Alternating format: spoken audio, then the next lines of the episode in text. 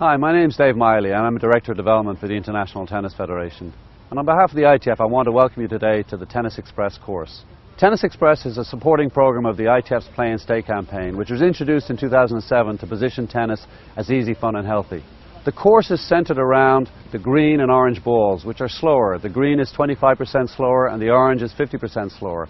The red ball, which is 75% slower, is also used during the course as a teaching aid. We believe that coaches can ensure that at the end of the course, all of the players are able to play competitively. That's singles and doubles on a full court using the green or the orange ball.